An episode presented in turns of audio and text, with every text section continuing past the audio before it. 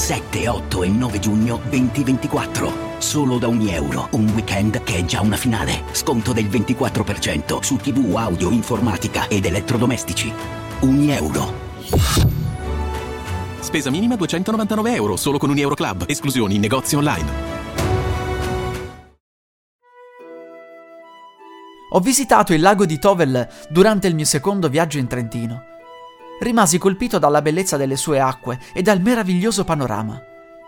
Si tratta di un lago alpino situato a 1178 metri di altezza. Allora però non conoscevo la famosa leggenda che derivava dalla colorazione rossastra dell'acqua del lago. Non avveniva sempre, ma solo in estate. Ufficialmente si tratta di una o più alghe la cui fioritura è influenzata dalla temperatura e dai raggi solari.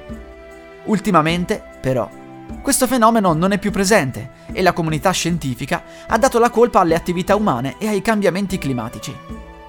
La bellissima leggenda a riguardo parla di un antico regno governato da un anziano re saggio. Sua figlia, la principessa Tresenga, divenne in seguito la regina e furono molti gli aristocratici che provarono a conquistare il suo cuore. Uno di loro era il re di Tuenno, Lavinio, il quale, non potendo accettare il rifiuto, decise di invadere il regno di Ragoli. La regina e il suo esercito difesero la loro terra fino alla morte, ma i soldati di Lavinio ebbero la meglio e Tresenga morì proprio sulle rive del lago di Tovel.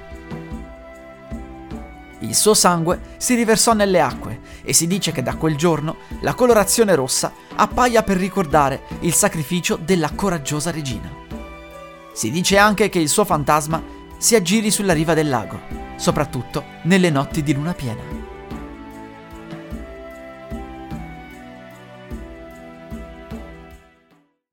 Notte. Piove da ore. Non c'è corrente elettrica. Niente linea telefonica. Tu sei lì, mentre centinaia di persone gridano aiuto. E l'acqua continua a salire. Io sono Marco Cortesi. Io sono Mara Moschini. E insieme vi porteremo nel vivo di uno dei più gravi disastri climatici mai avvenuti nel nostro paese. Questo è Fango. Ascoltalo ora su tutte le piattaforme di podcast.